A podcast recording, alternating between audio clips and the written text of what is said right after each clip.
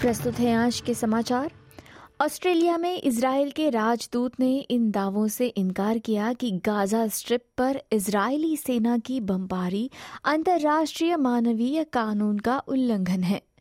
आमिर मेमन ने आज Gaza strip में तीव्र बमबारी के बीच नेशनल प्रेस क्लब को संबोधित किया है जिसके बारे में पैलेस्टीनियन स्वास्थ्य मंत्रालय का कहना है कि इसमें 2,360 बच्चों सहित 5,791 पैलेस्टीनियन मारे गए हैं। ये हमास द्वारा 7 अक्टूबर को किए गए हमले के बाद हुआ है जहाँ लंबे समय से चले आ रहे संघर्ष में तीव्र वृद्धि के कारण इसराइल में 1400 लोग मारे गए थे।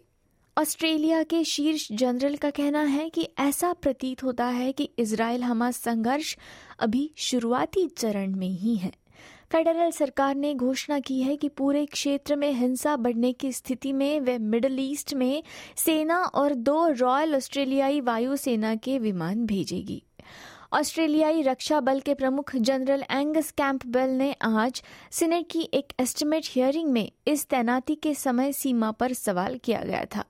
कोषाध्यक्ष जिम चामर्स बताते हैं कि सरकार वैश्विक संकटों और आपूर्ति श्रृंखला के मुद्दों के बीच मुद्रास्फीति को कम रखने की पूरी कोशिश कर रही है, जो बाजारों को प्रभावित कर रही है। ये तब आता है जब ऑस्ट्रेलियन ब्यूरो ऑफ़ स्टैटिस्टिक्स ने आज अपना नवीनतम उपभोक्ता मूल्य सूचकांक जारी किया, जिसमें सितंबर तक तीन महीनों में कीमतों में एक दशमलव दो प्रतिशत की वृद्धि हुई है, जो पिछले बारह महीनों में पाँच दशमलव चार प्रतिशत की वृद्धि है। प्रधानमंत्री एंथनी अल्बनीजी बताते हैं कि खनिज उद्योग को दो बिलियन डॉलर का नया प्रोत्साहन, स्थानीय विनिर्माण नौकरियों को बढ़ावा देने और ऑस्ट्रेलिया को एक प्रमुख निर्यातक के रूप में बढ़ावा देने में मदद करेगा।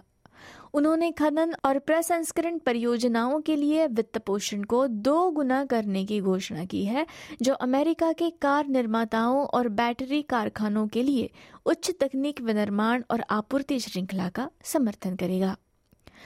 वेस्टर्न ऑस्ट्रेलिया के सुधारात्मक सेवा आयुक्त को एक वयस्क जेल की युवा शाखा में आत्महत्या करने वाले एक स्वदेशी किशोर की मौत के बाद बदल दिया गया है। सुधारात्मक सेवा मंत्री पॉल पैपलिया ने पुष्टि की है कि आयुक्त माइक रेनॉल्ड्स की जगह वेस्टर्न ऑस्ट्रेलिया पुलिस के सहायक आयुक्त ब्रैड रॉयस ले सकेंगे। अगली खबर भारत से। आईसीसी मेंस क्रिकेट विश्व कप में कल साउथ अफ्रीका और बांग्लादेश के बीच हुए मैच में साउथ अफ्रीका एक सौ उनचास रनों से जीती। आज मैच हो रहा है ऑस्ट्रेलिया और नेदरलैंड्स के बीच, जो स्थानीय समयानुसार शाम साढ़े सात बजे शुरू होगा। इसी के साथ आज के संक्षिप्त समाचार समाप्त होते हैं। धन्यवाद।